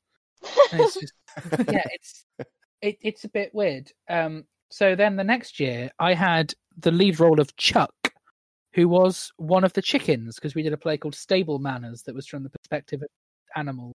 Okay. But- For some reason, they split my lines between me and this girl who played like I Probably what the- chick, probably. chick might have been it. Yeah, Fun they little split the lines literally 50-50 to the point that she had callbacks to what I said, and Oh. it was like, come on, like. It doesn't take much work, and I was I was getting actually annoyed about this. I was saying to them, I like, love I was the idea act- of you storming into the headmaster's office like Chuck deserves better. I was about 10 and I remember thinking like this doesn't make sense. You're calling back to a joke that I made at the start of and it was just Yeah, yeah. Who's the script supervisor on this? Come on now. and then um, the following year they cast me as God. Oh wow, Ah. oh, fun. that's a in- step up. Chicken to God, isn't it? In uh, in in a play called The Xmas Factor, which was God Oh. casting the nativity as if it were a like a game show. Or- or, like, That's a ano- another impression I can do is the, the voiceover guy from the X Factor. Just him going, usually less gravelly, but I'm very sick. So, Chuck the chicken. I, I always I always found it quite funny that we never got to perform it, and hopefully we still will somehow. Is that our school show like for ye- for the for COVID year where it all got Hmm. cut off? Like literally, if lockdown had been postponed by like another couple of weeks, we would have got to do it because it we lockdown happened the week we were going to start the show. Oh. Don't remind me, God. I will cry. I was cast as the devil.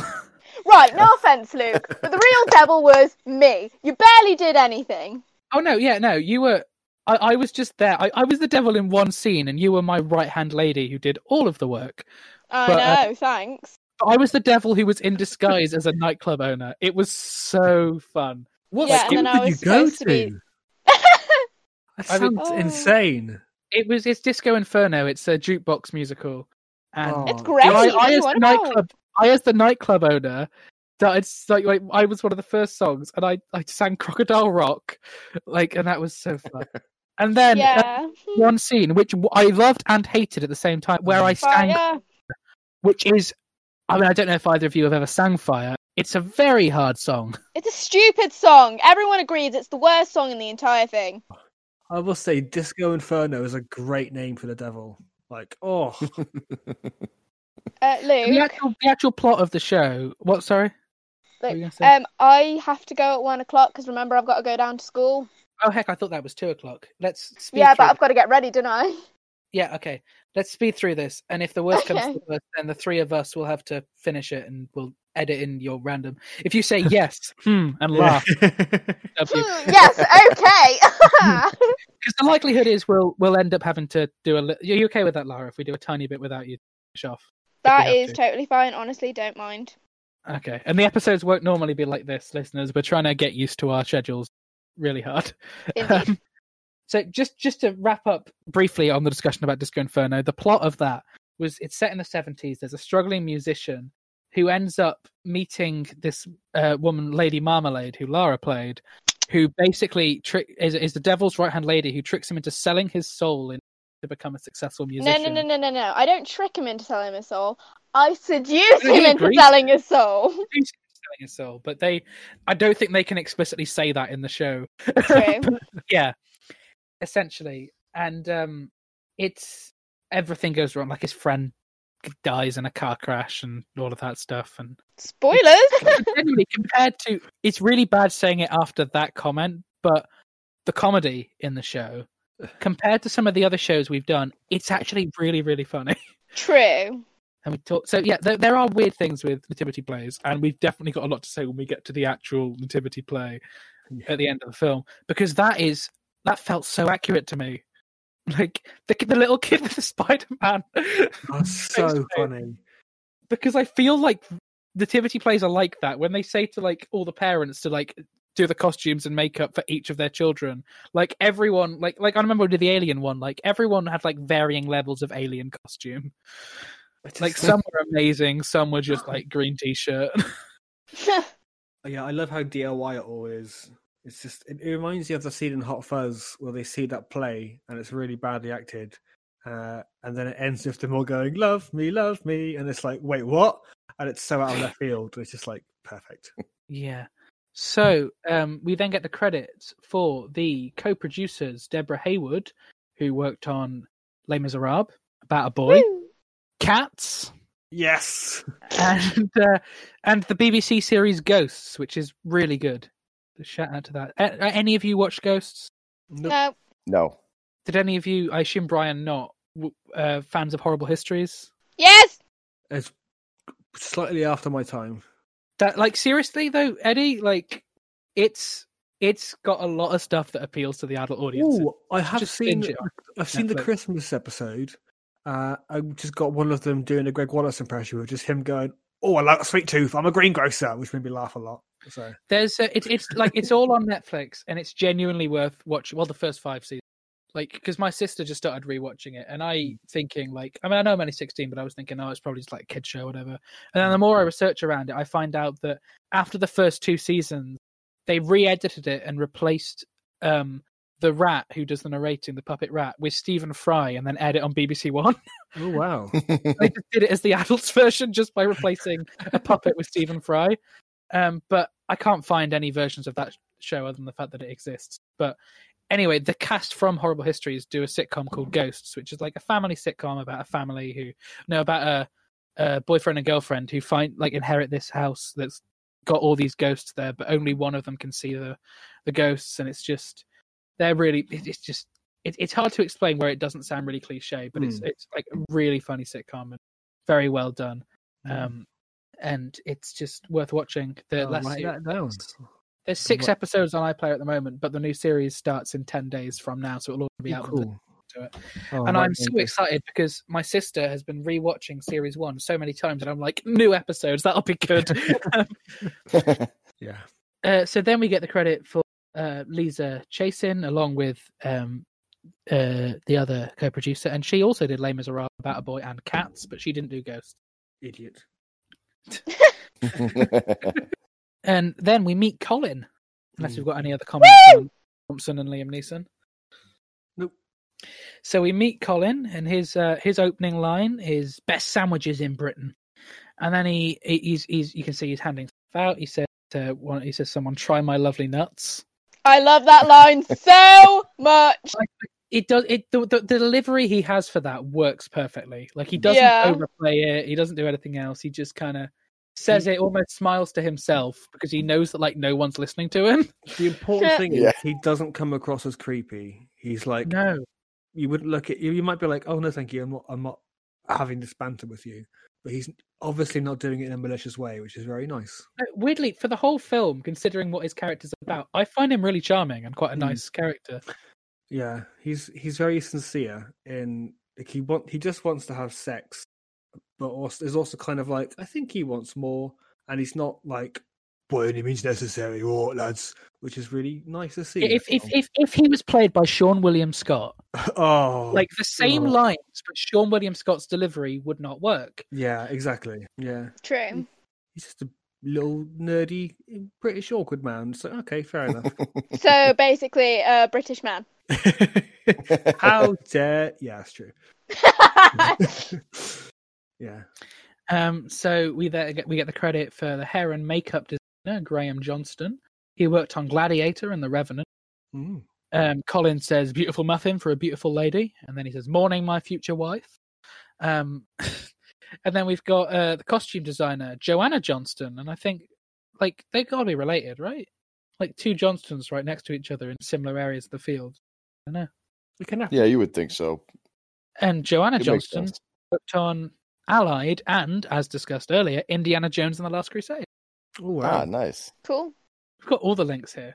Um, so one thing I want to comment on is there's a poster behind Colin at one point, which is a charity appeal poster that says like "help," um, something else. Uh, there was an opening scene, an end scene that was going to be they actually filmed in Africa, where you're going to see this poster in the background for a lot of the film, and then you're going to see them, and it's not just that you know they need help because they're poor, but actually even them in their poor countries are just talking about love and relationships and like Mm. having back like there was going to be there was a scene they shot as well where it's this guy who's like lost like all of his crops have died and he's like really worried but his wife says not to worry about it because she loves him and they'll work through it as a family. And it's just like it's a really nice scene. It's in deleted scenes. It's wonderful to watch but you can understand how tonally it didn't quite fit. Yeah, but I, I, it's nice.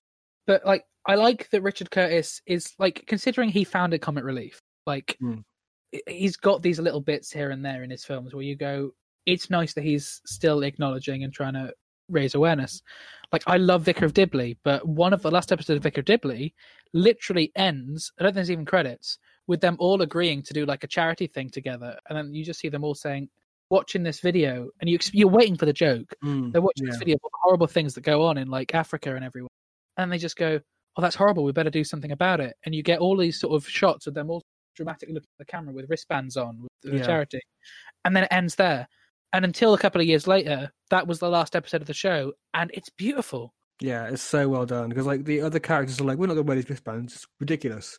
Yeah. And then as soon as the, as soon as the video ends, it cuts to the vicar looking at them, and then they're all wearing their wristbands, and it's just like, oh, so so powerful. Such a good hmm. message. And Lara, I've just noticed it's one o'clock. So, Yeah, I We- need to go. where can the listeners find you on social media? Um, uh, fa- fa- fa- fa- one second. Thinking. One blank. One sec. Instagram, Lara Collier underscore official. Um, I've also got that song out on Spotify. You can also look on YouTube, and I did post a YouTube video that I need to take down because it's not very good. It was for college, and obviously that Facebook page. Luke, you're gonna have to plug that because I still don't know it. At, at Lara So, Collier yeah. Music. And to those who don't know, I run Lara's Facebook page because she doesn't yeah. Facebook. So yeah, I think that's it because I I don't use too much media besides Instagram. And we will we'll we'll cover the rest of Love Actually. Well, not the rest of Love Actually. The rest of this scene, which isn't actually that much. Forty-four more seconds without you. To be fair, And then- considering how this podcast goes, it'll take three hours. So yeah. Yeah, if, if when you come back, Discord's still running, feel free to come back on, Lara. Okie doke. yeah. It was nice talking to you, Lara. Nice talking to you. Have fun. Bye. I'll try. anyway, so Kris Marshall's there. I'm trying to figure out what his T-shirt says. uh, let's have a look. Satisfaction at the top, and I can't see what the next word is. Uh, satisfaction. Ooh, let's have a look. I'm trying to go back. Guaranteed. Uh, I think it's- guaranteed. Yeah. Satisfaction guaranteed because you know he's got a big willy.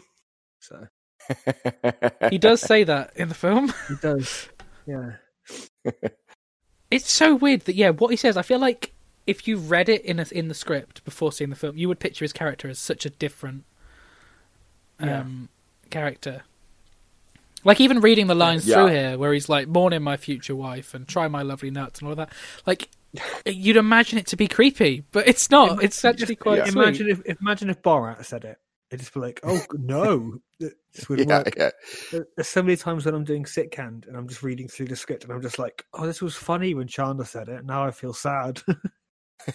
yeah there, Uh-huh. there's definitely uh, some lines that certain people can get away with and a lot of it has to do with how threatening they are as a, like a person it's just like oh you that is just them that's just their way and you know they're harmless or they mean well or in this case he's kind of goofy but nobody's really actually paying attention to him so he's just kind of having a joke on it, uh, himself yeah. if he was like cornering a woman you know like at her desk and be like want my nuts you know like that's going to be a problem Yeah. you know Exactly. There's also a. I've noticed it quite weird that it's actually quite uncomfortable when you see and hear lines in a different way. So, when I was doing casting for my film Unstable, which I've plugged so much on Two Minutes About Time, I might as well plug it here. When I was doing casting for that, I mean, Lara's song was in it, so I can count that as like Yeah. double up.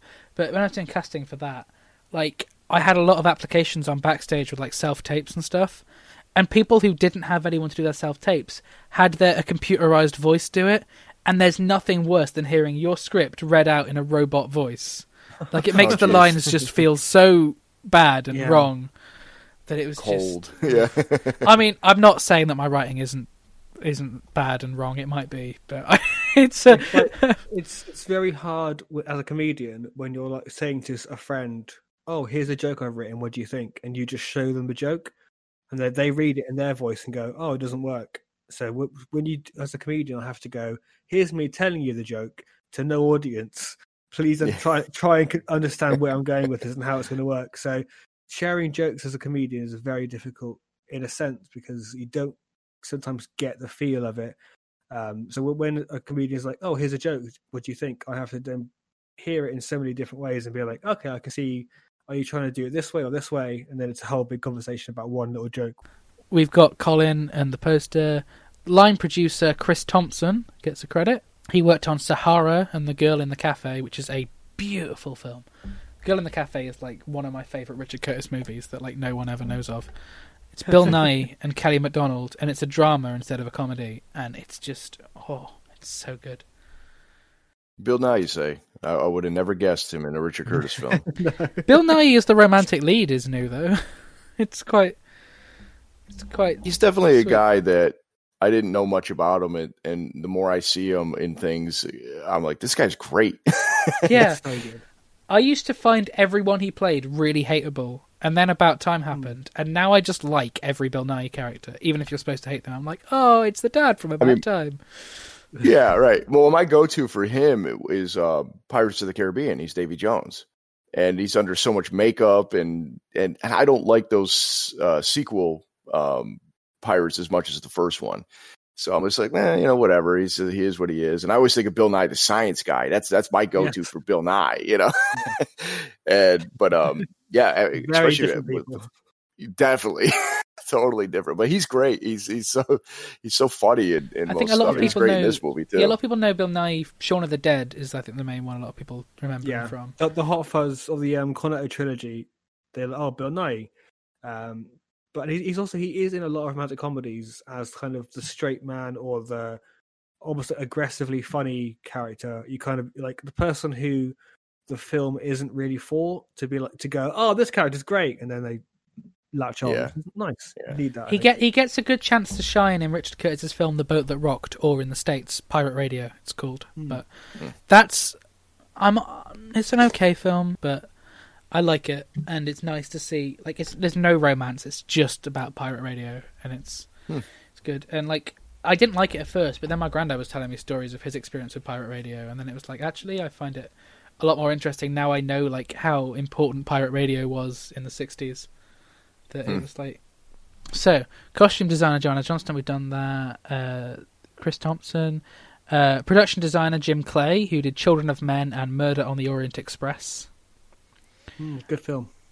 I haven't seen either of them, but I will add them to my mental list. Um, and then, Oh, this scene. Yeah. yeah, Um, you, you know what I'm coming on to. And Literally, before we get yeah. any further, there is there is confusion from a lot of people around what they're what, what they actually are. oh, they're body So- they? Yeah. Well, it, it Yeah. said that they're stand-ins, but I assume they mean body doubles. Same thing. Yeah, yeah. Yeah, because That's I okay. stand-ins to test the lighting, but I don't think they'd make them get naked to test the lights. That would, I, think I you wouldn't want to work on that film, would you? S- s- stand-in is like a can, can sometimes be like a usual term for like oh we need a body double stand-in just be here Oh, I've always interpreted them as separate. Body double's what I thought Hmm. first, but then when I started hearing stand-in, it confused me. So yeah it, it's like a, a two interchangeable words i mean they, they can mean the same thing or something else depending on the production really but it's it's essentially um oh we need a close-up of these two people doing a sex scene let's just get these two actors in bang them in there quite quite literally uh job done Yeah, it's um. Yeah. So they're both actors who I know quite well. Hmm. Um, are you familiar with both of them? Or? I did. I definitely know both of them, but I'm more familiar with uh, Martin Freeman um, because of my hilarious obituary joke. See, she uh she's familiar to me, but I can't place where I know her from. No, I'm exactly the same. Like I definitely have seen her in a lot of things, and every time I try to remember them, it just like a complete blank. And I'm like that with a lot of actors. Um, and I, I know names and I know faces. I can never put the two together. Same with musicians. so bad. I'm like I'm I'm like that with family members. So yeah, Martin Freeman's definitely more well known. Like Mm. I don't think Joanna Page even gets a credit in the opening credits, does she? I didn't think so. So I'm for really me, with her, oh, she's in Gavin, Gavin Stacey. Stacey. Of course she bloody is. Hmm. yeah. Of course she is. That's like it was. I read it now, and it's so bloody obvious. Like, oh, of course it's Stacey. Did, did, were you a fan yeah. of Gavin and Stacey? I've not really watched it. I saw the Christmas episode that I had from recently, um, well, half of it, and I actually quite enjoyed it. So I'm going to go back and watch it at some point. I really like Gavin and Stacey. I, I literally started a rewatch this morning. So it might have been some sort of subliminal thing in going through the clips and thinking, "Huh, Gavin and Hmm. Stacey," and then started. What, but I, I, I really like it. I feel like Brian. I assume you probably haven't seen it in the states. Um, No, no, no. It's yeah, you guys, you guys have brought up a most- couple British shows, and I'm like, if it's Yeah. not Sherlock or uh, you know a few Yeah. other things, I'm like, eh. It's S- smile and nod, like mm-hmm, it's mhm, the mhm. most like I, I often recommend British shows, but Gavin and Stacey would not work in the states. Mm. There is an American remake called Us and Them, which is apparently awful. But like Gavin and Stacey is it's so much based around relatable British character. Like that's mo- most of the jokes is I know someone just like that, and Oh, that sounds like basic humor, but it's actually really funny because everyone knows a Bryn, everyone knows a Pam. That it's it's so normal that it the comedy comes in the comfort of being like this feels like home. Even though I don't live in Wales, the Welsh feel of it feels quite quaint and personal. Um, but yeah, that's the whole thing. But Martin Freeman and Joanna Page were, were they a surprise to both of you? to see Martin Um, Freeman, especially. I, I Well, the- remember. I remember Martin Freeman being in this film because everyone has walked. in Everyone's parents have walked in during Martin, a Martin Freeman sex scene in this film, and it's, it's just like they know. It's like a sixth sense, and it's just like I promise how much I love. Actually, you we all know. Let's just awkwardly avoid eye contact for the next minute or so, and be like, "Oh, isn't Hugh Grant silly?" Yes, well done. yeah. We'll- There, we'll there were a lot it. more in the deleted scenes. There's a lot more of these scenes. Mm. They're definitely. I mean, I saw Martin Freeman's name, and I think you. I've heard somebody somewhere mention about oh the you know from maybe in our group chats about oh the Martin Freeman sex scene, but I still didn't expect because not being familiar with the mo- movie as much, Mm, of course. I didn't expect to be in this manner. Like I was expecting, like oh, there's like a funny probably scene where you know he hooks up sometime Yeah. during the movie. I didn't expect to see him like dry humping with clothes on. You know, like Yeah, in the it's first like- scene you meet him. You know, it's it's Yeah. pretty funny, it's literally like and a it's just nonchalant. yeah, it's it's immediately oh there it is, and it's Yeah. uh, yeah, and, and then it just kept popping in like that, but getting more and more risque as it went on. and Mm. it's just I've had I did not moments where I've where I've that. sat watched watching this film with my family, and I've thought, okay, we're going to just skip through those scenes. Like, I'll fast forward, fast forward wouldn't be great, but you know what I mean. I'll skip Yeah. past them, and this one always takes me off guard because technically it doesn't count, but like it's always like it's here, and I feel like I mix this with the actual next sex scene that we get with them. That it's mm, quite a like I, this always happens like this early, like yeah, I'll grab the right away. remote. Yeah. yeah. yeah. But it sets up you know how it escalates basically throughout the all right now now do this now do this now I would and have liked just, to have they're just seen- talking the whole time I would have liked to have seen more of their story because it's quite an interesting.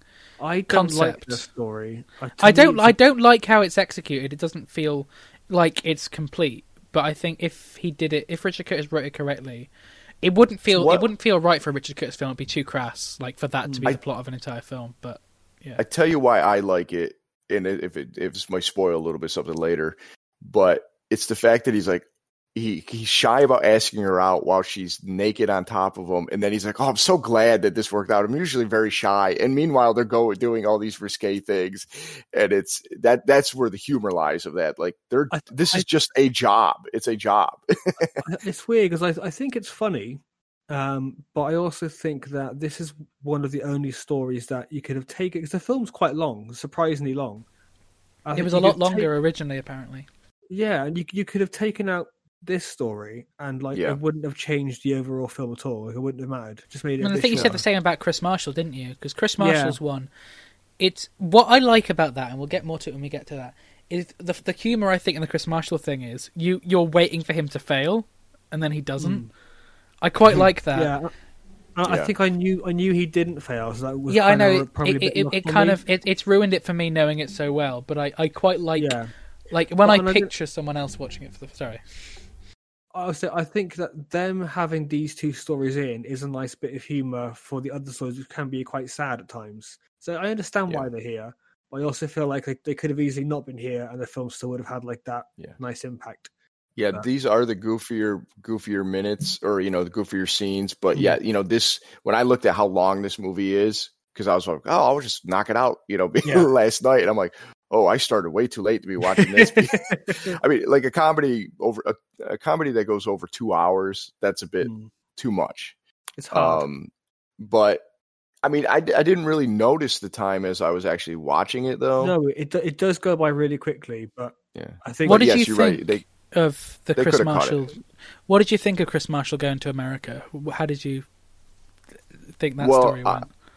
I thought it was I thought it was good, and and I um I I thought for sure like yeah I thought it was going to be a complete bust and failure for him, and he was going to come back with you know um like, like penniless or yeah exactly exactly like oh you know or he would come back and and and tell a bunch of stories that didn't happen. oh, oh that would be so good. Oh, yeah, I would have liked that. I don't, I don't know. I, I because I've seen it before. I think it's kind of just like, oh, I know where this is going. So Yeah, I do find it I funny that he went to there was more. Wisconsin.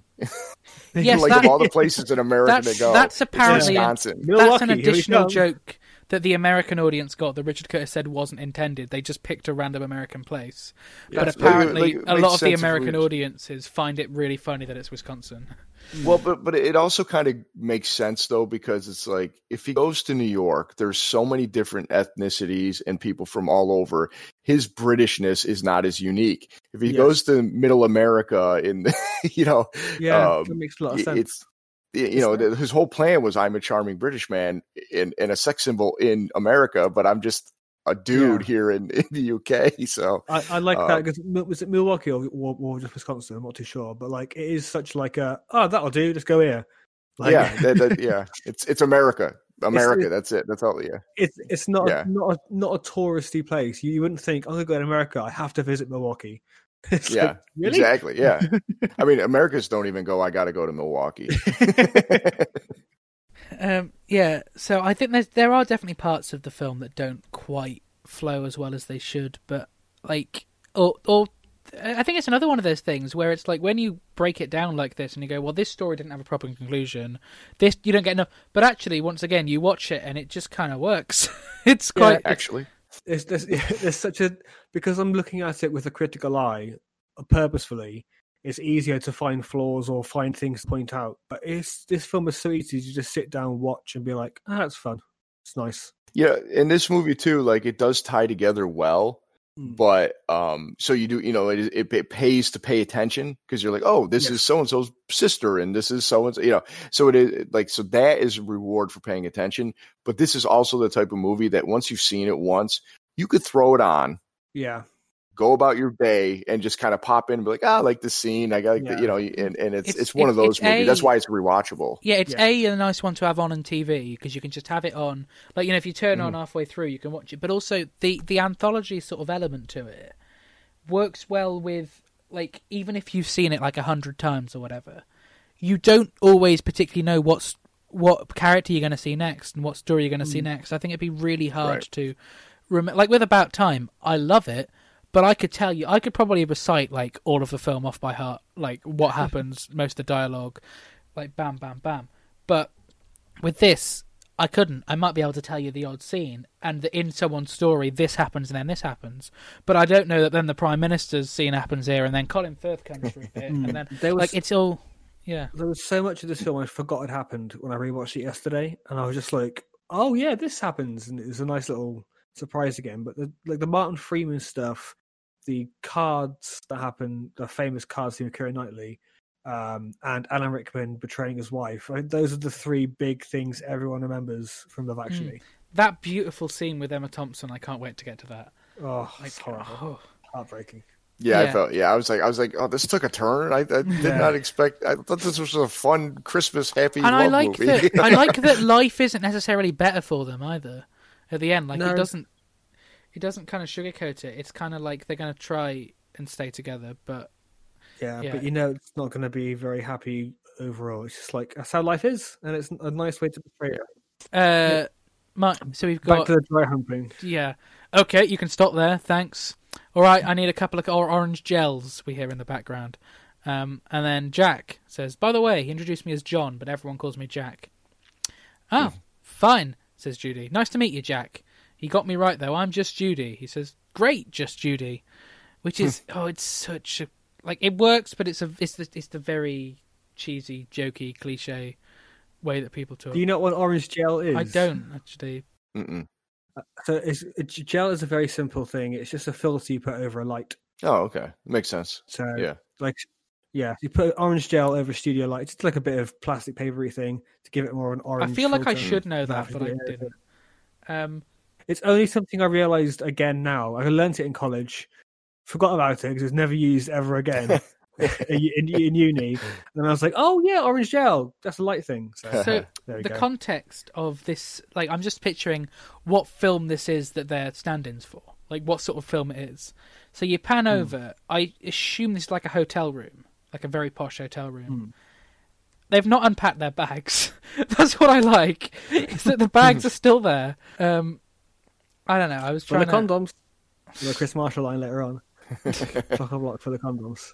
So uh, we get the credit for editor Nick Moore, who did About a Boy, Notting Hill, and The Full Monty. Uh, That's an ironic time for that placement. um, and Well, I guess- considering well, considering you know how we see Martin Freeman through most of the movie, Yeah. it's it's appropriate. how how how is the the film The Full Monty received in America? By the way, I remember it being a big hit, and I remember seeing most of the movie and people really, really liking it. Um, I saw But- it once and liked it, but I've never had the urge to watch it again. yeah, it's it's it's when it was out. I think it was on TV or we rented it or something, and it was it was like it was a thing, and then it went away, and it's not something that's ever really been revisited. No, it's Um, not that embedded but in it pop was- it- culture or reference. Yeah, but it was a big thing at the time, and, and a lot of a lot of pop culture was referencing it though at the time, either using the word full Monty or uh, I remember a lot of TV shows would have like like they would do a spoof on it with the boxes and and you know the guys you know like like I'm trying to think like the Drew Carey show or something like that would have Yeah, would I have guess done like the- a parody of it. Yeah, The "You Can Leave Your Hat On" song is quite embedded in pop culture, I guess. Mm. yeah. But So- um, once again, as someone who's like these films either came out before my time or when I was way too young, I don't know Yeah. what I don't know whether the film is referencing established stuff or whether the the stuff is referencing the film. Like it's a really difficult balance. So I guess we've covered these these, these Yeah. scenes. Um, apologies that we ended up running over to the point that Lara left. Hopefully, she'll be here for all of the other episodes for the whole time. Mhm. Um, like to the listeners, because the episode's probably a lot shorter. Like Hmm. that was an like our first episode was about forty minutes, so we didn't expect an hour and a half in. To, to still be doing it because with the movie by minute stuff, you know, we record three episodes in one go. So in my mind, it's like okay, it's Hmm. one third of that length, which is not. No, yeah. 'Cause well, A, especially the more more people you get, the more talking you get, yeah. and you know it happens. But I think this worked. The idea of having both of you who don't know each other on, I quite, I think, I think that worked quite well. I agree. Yeah, Yeah, it's it's a good concept. It's a, I like I like how you bring some unique ideas to the format. So that's good. Mm. Before I forget, I forgot one of my, I missed one of my best notes for the whole episode, which is you're you're both familiar with the Bechdel test, right? Yes. To those of our listeners who don't know what the Bechdel test is, it basically is a way of testing the representation of women within a work of fiction, and it's whether there's at least two women who talk to each other about anything other than a man, and that's literally all the test is. Yeah. So the only reason this film doesn't fail the Bechdel test is the exchange between Emma Thompson and the daughter about the lobster. About the lobster. Yeah. Ah. Ah. I, I don't know. I can't believe I missed that note. That was like one of my favourite notes. I was like, oh, I love that fact. At the start of the episode, you didn't actually get to say who you both are and what you do, or they've hinted throughout. So I guess now's the point for you to both say what you do, where they can find you, and all of that stuff. What Eddie? You let me go first last time, so why don't you go first this time? Thank you. We we are now good friends. We've we've we've solved our relationship issues we had. uh, so I uh, I host a, I co-host a comedy podcast called Sitcanned Podcast with my best friends Ollie Ryder, Emmy Bashworth, and we review sitcoms episode by episode, except when we don't. Um, we are currently towards the end of season two of Friends. So you might be on Um, season three not- when this happens. Who knows? I would prob- most likely will be, yes. Uh, the nice thing is, we all have very different opinions on Friends, all three of us. Uh, me and Emmy tend to like it, although Emmy's not seen all of Friends. Ollie absolutely hates it. So there's a really nice dynamic between all three of us. Uh, we literally pick it apart line by line. We've got so many silly running jokes and weird, quirky characters we've had Uh, we have we have to get a shout out from John Cena, which is insane. Oh, nice. Um, that actually happened. Um, I also you can follow me on Twitter at Little Voices Ed uh, with two D's. You can follow Sitcand on Facebook.com slash Sitcand or Twitter at Sitcand or Instagram at Sitcand Podcast. And you can follow my Instagram at Little Voices Eddie. So And Brian. Um, and uh, you know, I'm I'm Brian with the I host co-host the Marine Corps Movie Minute podcast, another minute by minute um, podcast like Luke did about about time. Uh, I co-hosted with Jack Perry. We're both um, uh, I wouldn't say former Marines because you know you're once a Marine, you're always a Marine, but uh, we are non-active duty Marines. it's been quite a while, and what we're doing is we're uh, picking apart movies of, that feature United States Marines in some capacity, one minute at a time. Uh, our first foray into this is the Clint Eastwood, and I say classic Heartbreak Ridge. mm, Uh, we are, as of recording, we are very close to the finish line.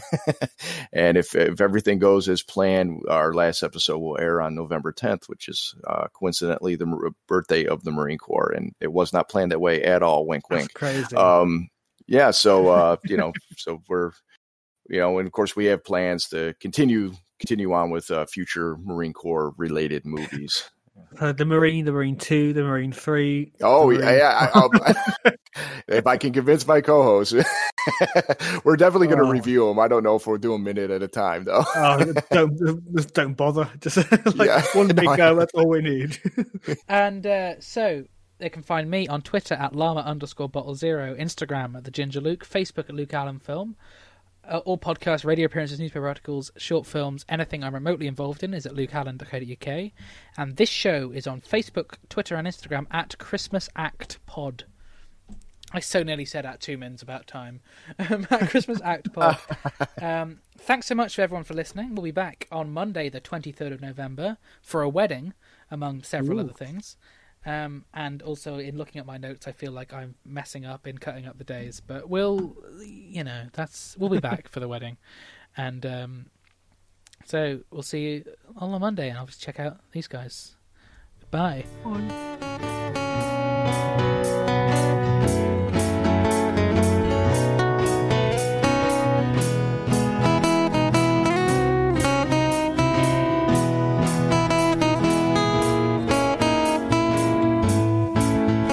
Christmas Actually theme is performed by Ethan O'Mahony and is a cover of God Only Knows by the Beach Boys. Christmas Actually is produced by Bottle Productions and is distributed by Lemming Drops Studio. For more podcasts and blogs, visit lemmingdrops.com.